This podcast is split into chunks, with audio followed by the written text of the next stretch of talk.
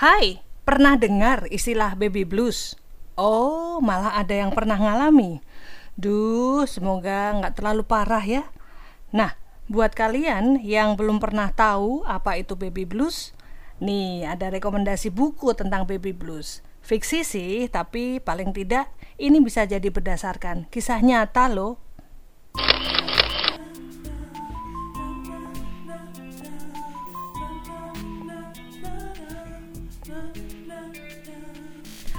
Hai, halo, podcast Lila Bercerita kembali hadir untuk memberikan rekomendasi buku.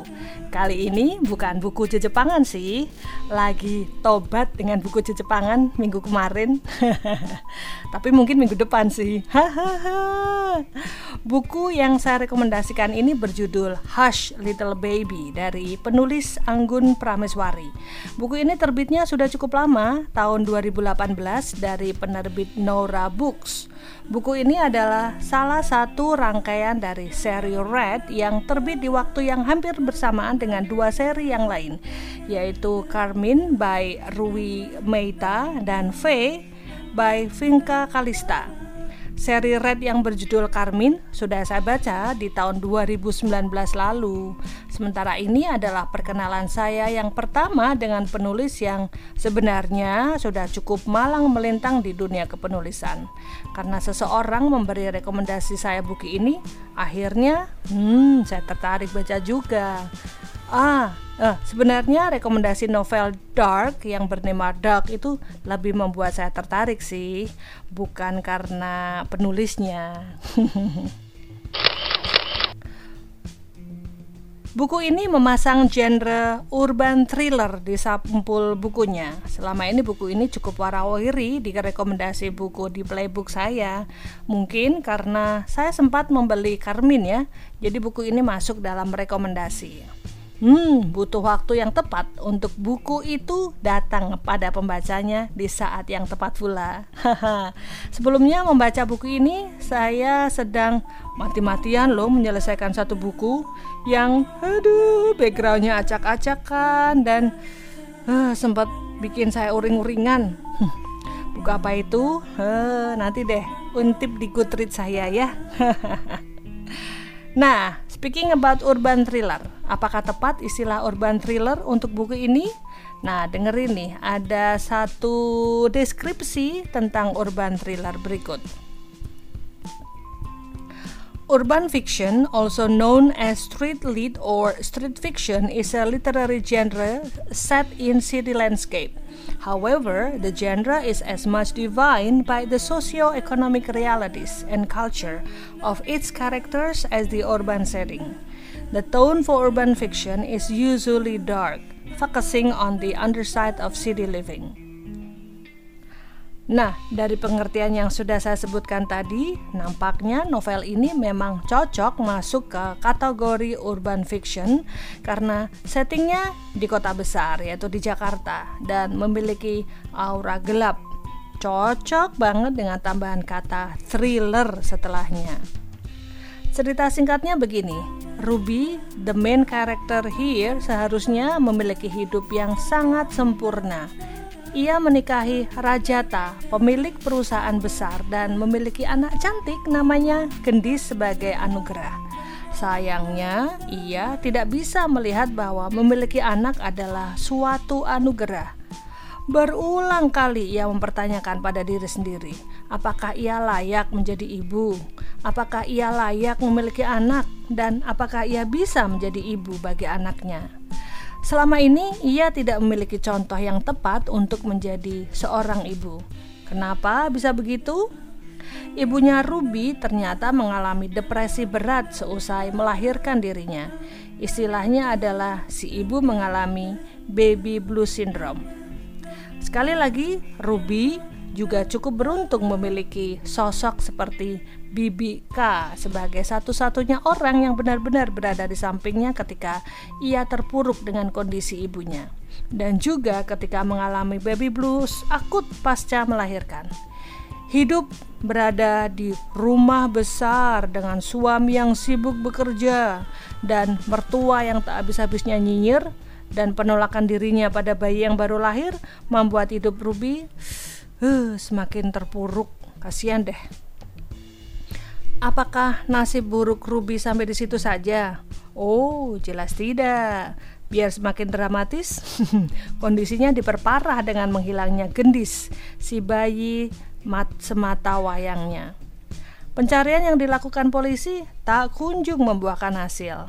Nah, tapi ada yang nggak beres kayaknya dari hilangnya si bayi ini. Saya awalnya agak curiga dengan si ibu mertua yang nggak habis-habisnya nyinyir. Maklum, orang tua zaman dulu nggak kenal tuh yang namanya baby blues. Tapi semakin jauh saya membaca, kayaknya ada juga yang nggak beres pada kejiwaan si Bibi K yang selama ini mendampingi si Ruby.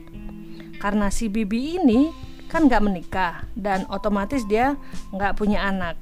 Rasa sayangnya pada Ruby kayaknya kebablasan gitu. Ada hal-hal yang nggak bisa saya sebutkan di sini yang saya bisa katakan bahwa dia ini kayaknya terobsesi pada si Ruby. Nah, apakah ada skenario busuk tertentu ketika Ruby dan Rajata ingin mengawali kehidupan mereka tanpa recokan ibu mertua dan bibi K? Sebenarnya skenario siapa sih itu? Novel ini dibagi dalam dua sudut pandang yaitu aku ketika berusia 15 tahun dan aku berusia 30 tahun. Semula saya mengira keduanya adalah sudut pandang Ruby. Ruby ketika ia berusia 15 tahun dan 30 tahun. Namun ada banyak kejanggalan yang terjadi di tengah kisah yaitu si aku usia 15 tahun ini ternyata melahirkan seorang bayi si bayi mati sebelum waktunya. Sementara di awal pernikahan, Ruby sudah pernah mengatakan pada Rajata bahwa ia tak ingin memiliki anak. Pertanyaan yang muncul kemudian adalah, apakah karena kejadian 15 tahun itu membuat Ruby trauma untuk memiliki bayi sehingga dia nggak mau pengen punya bayi ketika dia menikah dengan Rajata? Namun ternyata saya salah. Shh, spoiler nanti. nah, plot twist tentang siapa sih aku di usia 15 tahun ini membuat saya ingin kembali mengulang di bab-bab sebelumnya. Waduh. Kalau yang saya baca ini adalah buku fisik sih, nggak masalah. Tapi saya dapat buku ini dapat minjem dari perpustakaan digital Ipusnas. Scrollnya itu loh yang repot. Hmm.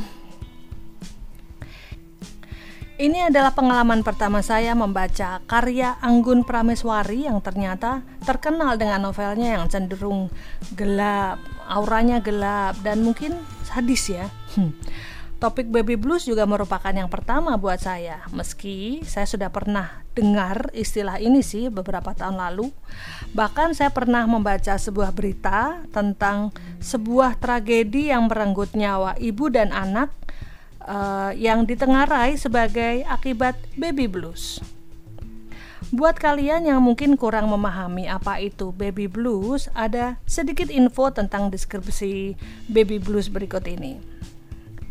Baby blues are feelings of sadness a woman may have in the first few days after having a baby. Baby blues are also called postpartum blues. Postpartum means after giving birth. About 4 in 5 new moms, or 80%, have baby blues. Baby blues can happen 2 to 3 days after you have your baby and can last up to 2 weeks. Nah, disebutkan dari deskripsi tadi, sindrom baby blues ini bisa mencapai dua minggu. Namun dalam kasus Ruby ini ternyata memakan waktu yang cukup lama, mungkin bahkan beberapa bulan ya, dan membutuhkan sesi konsultasi dengan psikolog dan pengertian seorang suami dan sebenarnya seluruh anggota keluarga nggak hanya dinyinyiri aja jika mereka memang memahami apa itu postpartum syndrome. Sayangnya banyak masyarakat yang memandang ini sebagai stres atau bahkan depresi atau gangguan kejiwaan alias gila. Penanganan yang tepat serta dukungan sangat dibutuhkan pada proses penyembuhan sindrom ini. Ruby cukup beruntung memiliki rajata dan gendis. Terakhir, saya puas dengan endingnya happy ending sih masih cukup jauh dari kondisi ending ceritanya. Tapi paling tidak saya bisa menarik napas lega setelah buku sampai di akhir kisah plot twistnya keren juga loh. Nggak rugi berhari-hari saya berlomba dengan waktu pinjam yang cuma 3-4 hari di Pusnas. Kalian juga bisa minjam buku ini di perpustakaan digital atau beli di playbook ya. Buku fisiknya mungkin sudah masuk diskon kali ya atau cari pre-love-nya aja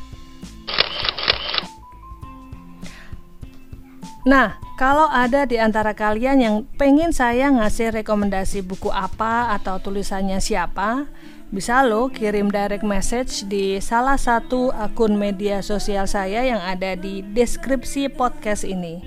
Terima kasih sudah mendengarkan. Oh ya, saya juga sekalian mau ngucapin selamat menunaikan ibadah puasa buat teman-teman yang menjalankan. Semoga lancar dan membawa berkah ya. Tetap sehat dan bahagia. See you when I see you.